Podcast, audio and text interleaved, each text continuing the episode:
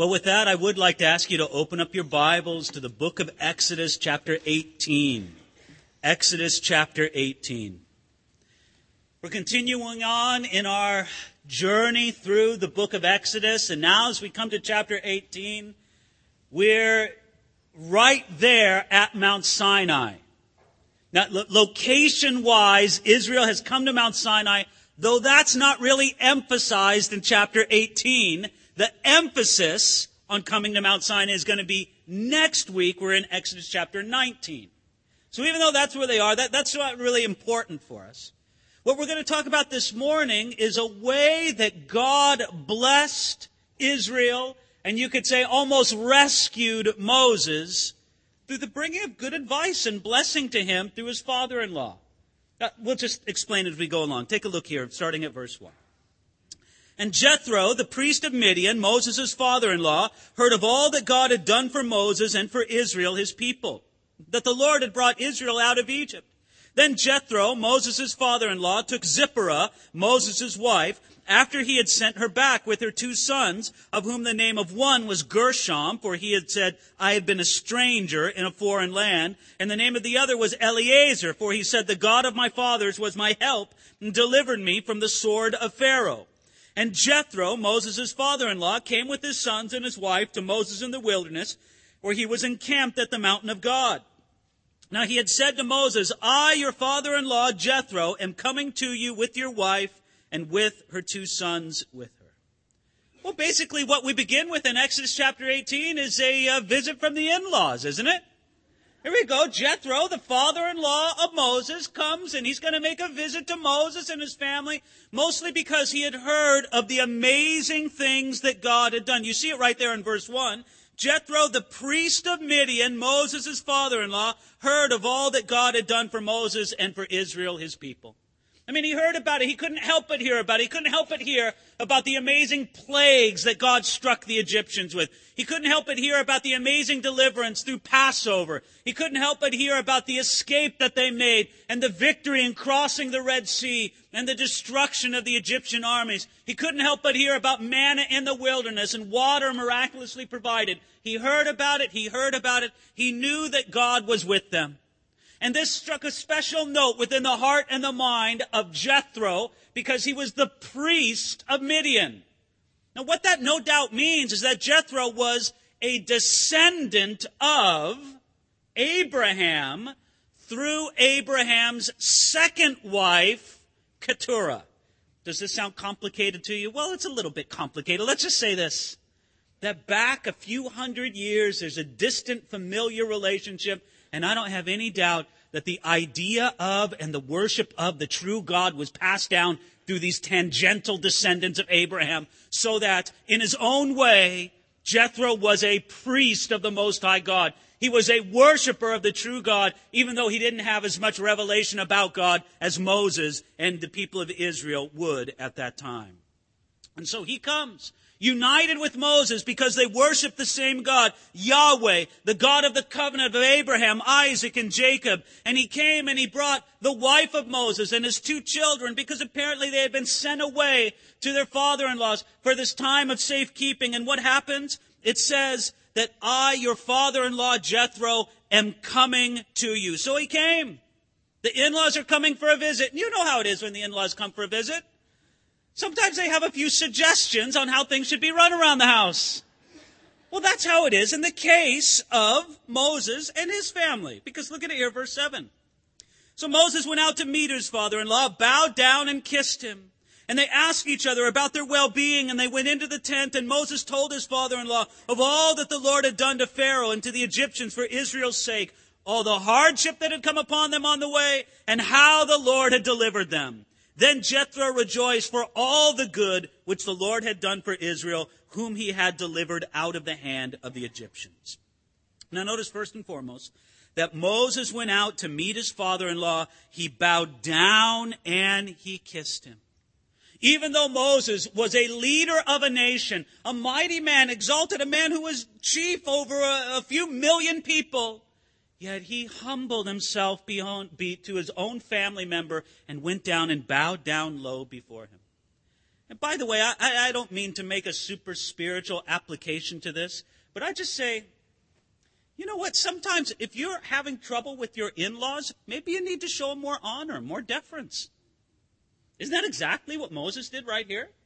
Now, I'm not trying to imply that he had trouble with his in-laws. As far as we know, it was a beautiful relationship between Moses and his father-in-law. But it is nevertheless striking that Moses went out of his way. He, he could have had every reason in the world to just act like, look, Jethro, you're a wealthy farmer out in the middle of the desert. Good for you. I'm the leader of a few million people. Shouldn't you be bowing down to me? But no, he says, I'm going to honor you. You're my father-in-law. You're the father of my wife. Your grandfather to my children. I'm going to honor you in this position that you have. And I just think there's something sweet and something instructive for us there in a very practical way there. So he went out to meet his father-in-law. He bowed down and he kissed him. And I love what it says there in verse 8. It says that he related to Jethro all the hardship and then how the Lord had delivered them. I love how it tells us that he gave Jethro an honest report. He didn't just tell him about everything that was great. Hey, let me tell you about manna. Let me tell you about how God provided. No, he said, listen, Jethro, there's times when it's been hard. There's been times when it's been very difficult. But I'll tell you this, that through all the difficulties, through all the trials, God has shown himself faithful and he gave him a full report then. Now look, starting in verse 10 at Jethro's response. He says here, and Jethro said, Blessed be the Lord who has delivered you out of the hand of the Egyptians and out of the hand of Pharaoh and who has delivered the people from under the hand of the Egyptians. Now I know that the Lord is greater than all the gods, for in the very thing in which they had behaved proudly, he was above them. Then Jethro, Moses' father-in-law, took a burnt offering and other sacrifices to offer to God, and Aaron came with all the elders of Israel to eat bread with Moses' father-in-law before God. I love what he says in verse 11. Now I know that the Lord is greater than all the other gods. Now I believe that Jethro knew the true and living God, but let's face it. He lived in the midst of a culture that was given over to idolatry. Even if Jethro didn't believe it himself, he lived surrounded by people who believed that everything was a God, that this rock was a God, that the tree was a God, that there was a God of this, that there was a God of that. And it was so helpful for him to have convinced in his mind all over again, yes, Yahweh, the Lord God of Israel, He is the Lord. He is exalted above all other gods. And might I say just for a moment, I hope that's settled in your mind. Now, I know you, you, you may think, well, I don't think that there's other gods. I'm not out worshiping Zeus. I'm not out worshiping, you know, some Mercury or something like that. Well, ladies and gentlemen, we make idols in our life all the time. Do we not? Is it not true that the heart of man is actually something like an idol factory? we make idols all the time. And we know how to shape them. We know how to chip them into just the kind of image that we want. And it's good for us to just come back to these basic things again and again. There is no other God except the Lord. Lord, I want you to be exalted, and I don't want to worship anything else in my life. I have to earn a living, Lord. I, ha- I, have a career. I want to provide for my family, but I don't want to worship the God of success. I, I don't want to worship the God of material things. I want my worship and my dedication to be unto the Lord alone. And these are distinctions that sometimes get easily blurred, and we need God to bring us back to them again and again and again, just like apparently it was for Jethro, where he said in verse 11, Now I know that the Lord is greater than all the gods. Now, starting with the next verse, verse 13, we come to the place where Jethro, as a friendly father in law, is going to give some advice to Moses. Look at it here, verse 13. So it was on the next day that Moses sat to judge the people. And the people stood before Moses from morning until evening. So when Moses' father-in-law saw all that he did for the people, he said, What is this thing that you're doing for the people? Why do you alone sit and all the people stand before you from morning until evening? And Moses said to his father-in-law, because the people come to me to inquire of God when they have a difficulty. They come to me and I judge between one and another and I make known the statutes of God and his laws. Now, among such a large group that Israel represented, and we're thinking something that numbered certainly in the hundreds of thousands, probably in the one or two, some people even estimate three millions. When we think of a group this big, there are always going to be disputes and contentions among people. That's my sheep. No, that's my sheep. That's my brand. No, that's my brand. That's my pot. No, that's my pot. Um, you violated this contract. No, I didn't violate the contract. Well, you said you would do this. No, I didn't say I would do this. On and on and on. I mean, you could just picture in your mind. It's just endless, isn't it? So what was the solution to that? Well, the people needed judgment. The people needed an arbiter, a, a judge to make a decision to say, well, you're right and you're wrong, and let's, let's just figure it out from there. So how did they solve this? Well, Moses sat, verse 13, Moses sat to judge the people. By the way, when you see that phrase in verse 13, Moses sat to judge and the people stood before Moses, those are technical terms of ancient law codes. To sit as the judge means that you were basically, you know, that whole thing in the courtroom, all rise for Judge Moses. And everybody would rise. And then the defendant would sit at a certain place. I mean, this is law language. They're talking about what goes on in a court. And then Moses says, well, let me explain to you, Jethro. This is how it works. Verse 16, I make known the statutes of God and his laws.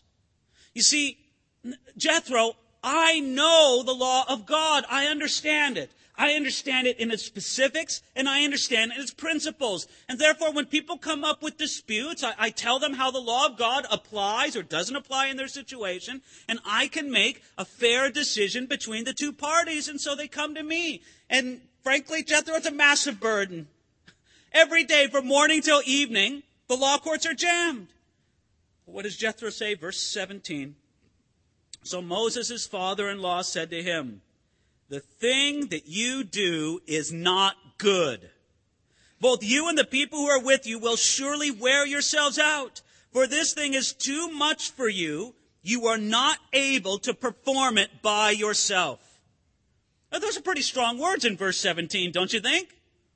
Well, the father-in-law says to his son-in-law, Moses, let me tell you something. Look at me eye to eye. What you're doing is not good. You're killing yourself and you're cheating the people. Now, please understand, folks, it was not that Moses was unfit to hear their disputes. Moses was a very capable judge. And it wasn't that he didn't care about their disputes. No, Moses cared a great deal. He cared enough to sit all day with them. It wasn't either that the job was beneath him. Oh no, Moses shouldn't be deciding who the sheep belongs to. You know, let's give him something higher or greater. No, no, no. It wasn't that the job was beneath him. And it wasn't that the people didn't want Moses to hear their disputes. All of those things were not the problem. The problem was simply was that the job was too big for Moses to do. And his energies were being spent unwisely, and therefore justice was being denied or delayed for many people in Israel. Now, I use those words denied and delayed because you know the old proverb. Justice delayed is justice denied? I've got a dispute and I got to get in there and see Moses and have him decide it. How long is it going to take? Well, it'll be a, a, year and a half before Moses can hear your case. The, the, sheep will be dead by then. What's the point of it? You get the point. It, it, was, it was a tax upon the people, not only upon Moses himself. That's why in verse 18, Jethro says this. This thing is too much for you. You are not able to perform it by yourself. You know what I think is fascinating about this? Don't you think Moses knew that already? I mean, if anybody on the earth knew it, Moses should have known it's too much for himself. But how easy it is for us to deceive ourselves about such things. How easy it is for us to have too much confidence in what we can do and to think that we don't need to dish off duties to other people or delegate responsibilities. It's very easy for us to just deny the fact this is too big for me. I, I can't do it. I need help with this. And apparently Moses needed to be told this.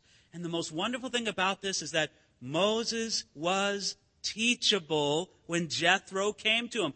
I mean, after all, you saw what he said to him right there in verse 17. In verse 17, he said, The thing that you do is not good. And what did Moses do? He listened to him. I wonder if there's anybody in your life who can have that kind of conversation with you.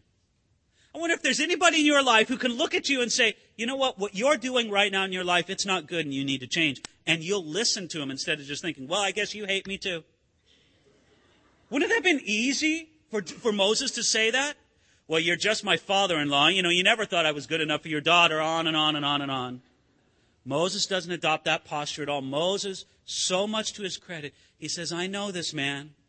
I know he loves me. I know he's a man of wisdom. I'm going to allow him to speak into my life right now because there needs to be somebody who can tell me there are things that are true, but I cannot see or I have not been able to deal with.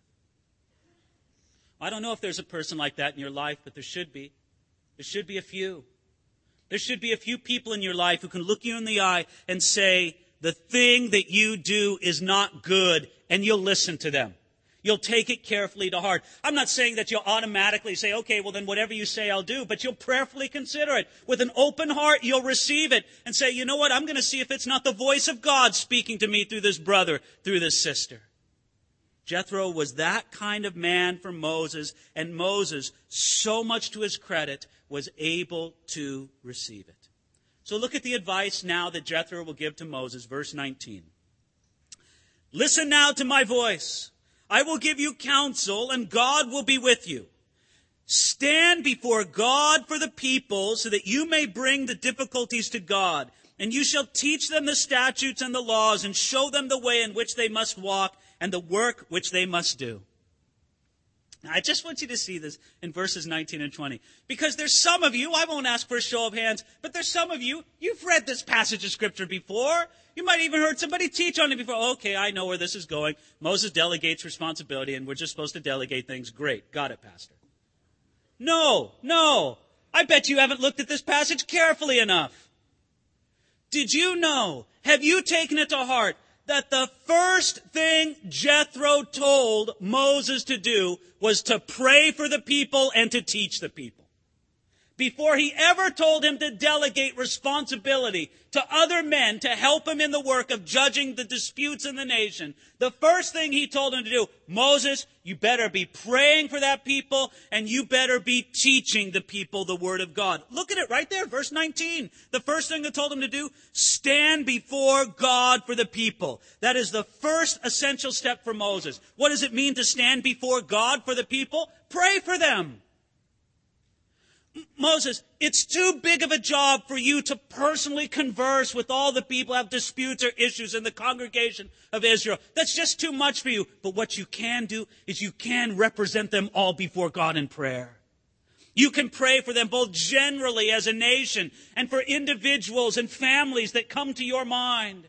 And ladies and gentlemen, might I say that is an essential role for any person who would deal with the congregation of God's people, myself included. I need to pray for you. And I'm happy to say that I do pray for you. And I want to pray for you more and more. I just think it's essential. But that's the first thing that Moses heard from Jethro in that what he should do. That was first. But notice this, verse 20, it also says, You shall teach them the statutes and the laws. You see, for Moses to effectively lead and delegate, he had to teach the word of God not only to the people who would hear the disputes, but also to the people themselves. What an answer this is.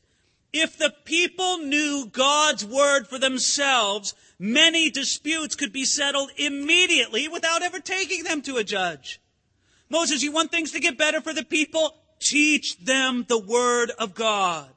And as well, if the people knew God's word for themselves, they wouldn't be so discouraged if Moses himself couldn't hear their issue. They could know that one of Moses' delegates could give them counsel from God's wisdom because the real authority, the real wisdom was in God himself and his word, not so much in Moses or not so much in one of his delegates. Ladies and gentlemen, there is a clear analogy here between the leadership of Moses for Israel and the leadership of a pastor among God's people. Now, I'm the first one to say that the analogy does not fit in every point, but it fits in many aspects. Did you notice this, first of all? That in the ancient congregation of Israel, and in our congregation right here, and I believe in every congregation that wants to honor God, first and foremost, God is recognized as the true leader of the congregation. Moses was not up there just to share his own opinions. He wasn't there to write his own law book or legislate his own rules. Moses was to bring people a word from God. This is what God wants. This is what God is directing for our congregation. That was absolutely essential that God be recognized as the true leader of the people. But secondly, it's true that the leader cannot do the work of leadership alone. No way. It's very rare when God calls a, a, man to lead a work of God all by himself. No, that, I'm not going to say it never happens, but it's exceedingly rare. What God calls is He calls men to serve as a part of a team, a part of a group of people, to lead other people into doing the work of God. It's also true, as it was in Moses' day, as it is in our day, that the leader has a special responsibility for prayer and for teaching. That is his responsibility. Moses, that's what you've got to do. You've got to be mighty in prayer for Israel, and you've got to teach them God's law. And then also, we would say that beyond this, and we're going to see this in the following verses, that the leader has a special responsibility to train, to select, and to give authority to other people to help in the work. And that's what's going to come up in the following verses. I like here what Charles Spurgeon said along these lines. A quote from him. He says, The Christian pastor is in some respects comparable to Moses, for he is set apart as a leader in the band of brethren. And as such, his business is not only to teach the people, but to plead for them with God. He's referring to that twin role of teaching and prayer that Moses had for Israel. But that wasn't all that it was. There was also this critical aspect of delegation. Look at it here in verse 21. Moreover, you shall select from all the people able men, such as fear God, men of truth, hating covetousness, and place such over them to be rulers of thousands, rulers of hundreds, rulers of fifties, and rulers of tens. And let them judge the people at all times. Then it will be that every great matter that they shall bring to you, but every small matter they themselves shall judge. So it will be easier for you, and they will bear the burden with you. Well, this is, was Moses' task. Okay, Moses, first pray, then teach, but after you've done all that, go out, verse 21, select from all the people able men such as fear God, men of truth. Now, wouldn't you love to have people leading you that fit that description? People who are able men, that's men of ability. Secondly, verse 21 says, men of godliness, that is, such as fear God. Those are godly men.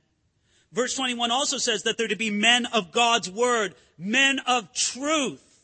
That speaks of their own personal truthfulness, but that they love the word of God as well. And then finally, verse 21 says that they should be men of honor, that they are hating covetousness. You know, it's very interesting. Because if we would see this in the light of what the apostle Paul wrote a couple thousand years to his young disciple Timothy, you would just say that Moses is fulfilling the job of a good pastor here. Moses is fulfilling that essential function of a leader to develop and to implement new leaders. I'll always remember that the time or the season of my life in ministry, it was many years ago, when God just kind of woke me up to this fact that this is an essential part of what He's called me to do as a pastor. As a pastor, I'm not called just to pray for the people. I'm not called just to teach them God's word. I'm not called just to minister to them directly, but an essential part of my calling is to train up leaders for God's kingdom. And there's a lot of different ways to do that, and I think that we should be doing it in many different ways, but this is part of what God has called us, I'll say this, has called me to do. So Jethro says, find these men, pour into them, train them, but then give them real responsibility and let them do the work. Verse 22 Every great matter they shall bring to you, but every small matter they may judge for themselves. You see, for Moses to effectively delegate, he had to have oversight and leadership over those under him. Please understand, people, delegation is the exercise of leadership. It's not the abandonment of leadership. Moses couldn't just say, okay, you guys do it and walk away.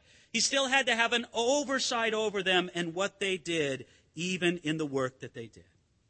Verse 23 If you do this thing, and God commands you so, then you will be able to endure, and all this people will also go to their place in peace.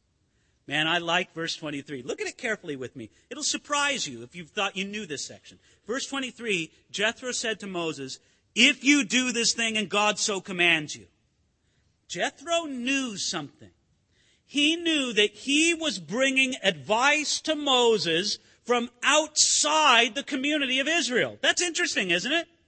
I mean, this didn't come from one of the tribal leaders of Israel. It didn't come from one of the captains. It didn't come from Joshua. It didn't come from Aaron. It came from somebody from the outside. And so Jethro was very careful to say, Moses, this is what I want you to do with this. I want you to pray about this. I want you to take this to God in prayer, and I want you to discern for yourself God, is this what you are speaking to me? He didn't assume that just because he said it, Moses should automatically adopt it as being from the Lord. He was very careful to tell Moses, Moses, you make sure that God is commanding you and not simply Moses. Friends, I believe that's true today. I believe that today sometimes God will guide us from unusual outside sources. But if he does, confirm it by prayer to the very best of your ability. God may suggest a method of organization or implementation. They're like, well, gee, that comes, where does that come from? This, well, listen, test it in prayer. Take it to God in prayer.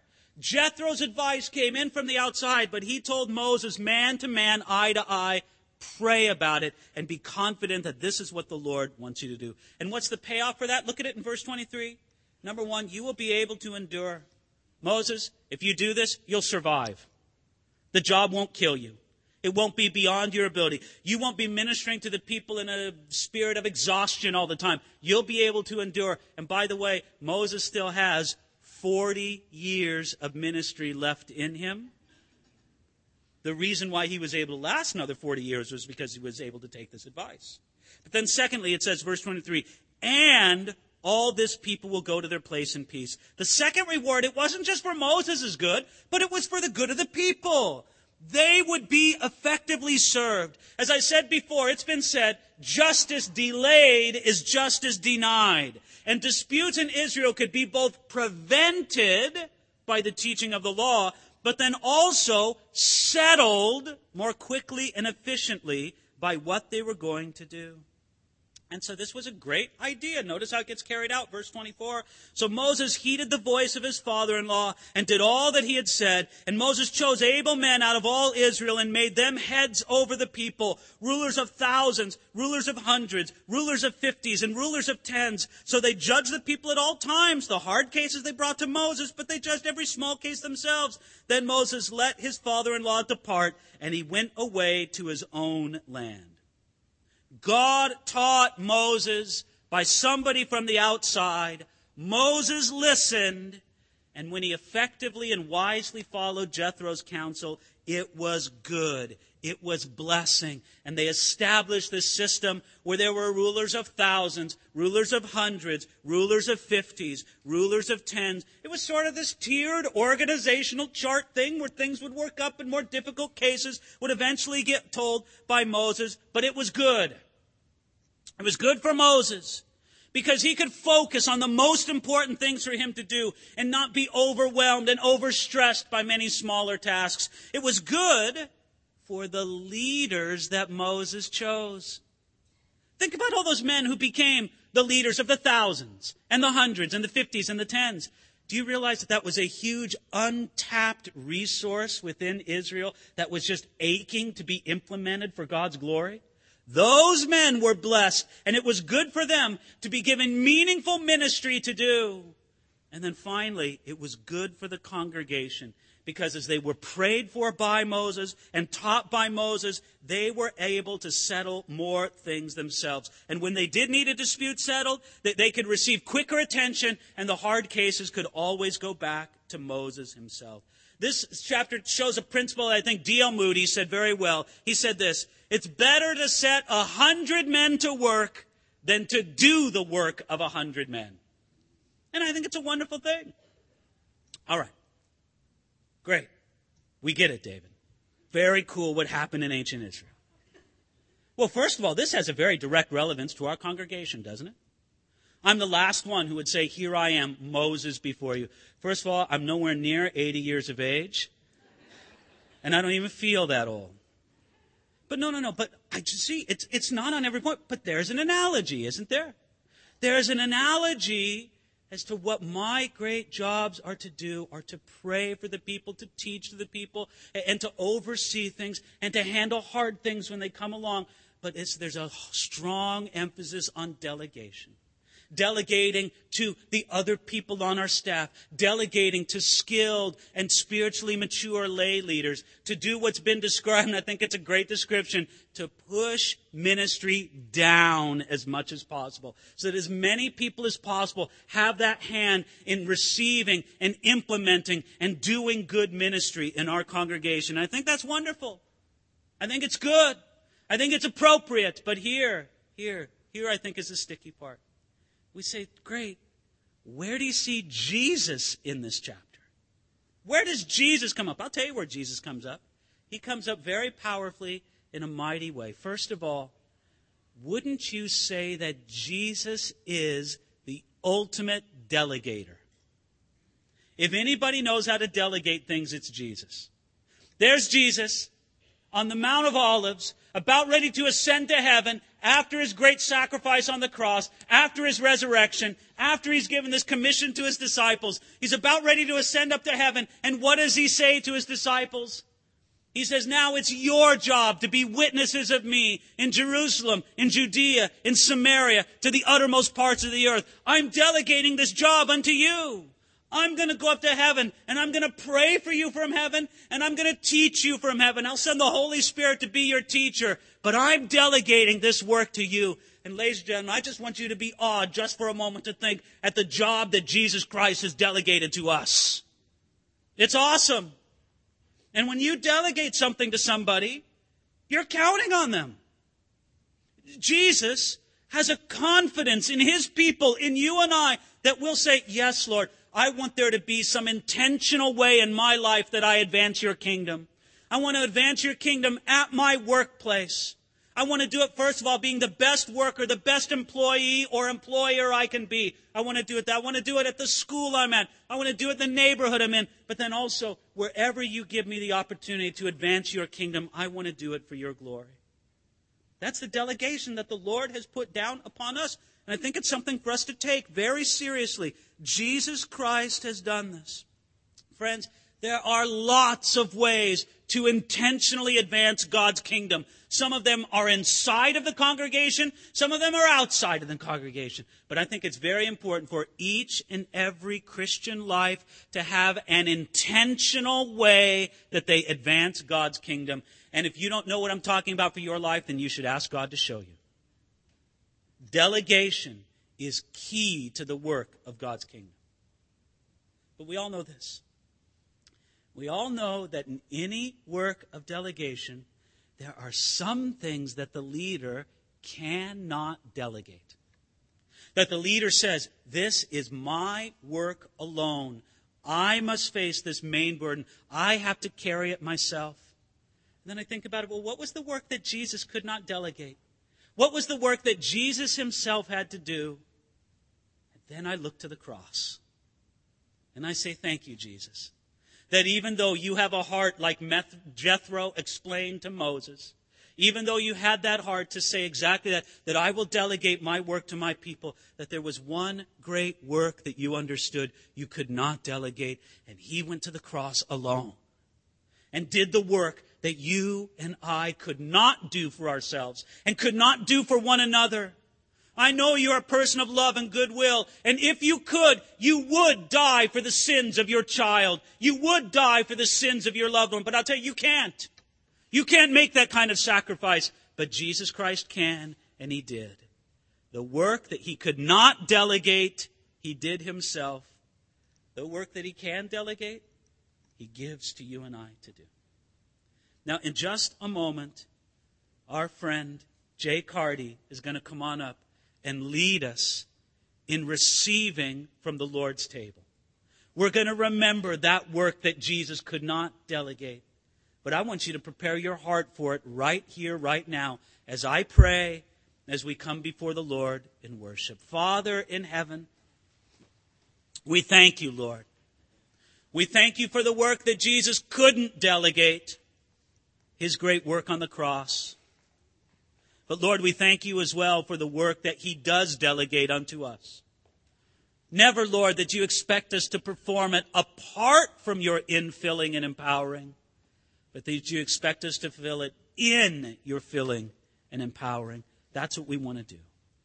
I pray that you'd speak to hearts and minds all across this room about what work people can do to intentionally advance your kingdom. Help us to be serious about it. Help us to receive this delegated responsibility. Help us, Lord, to receive from you, Jesus, what you have to give us. We pray this in Jesus' name. Amen.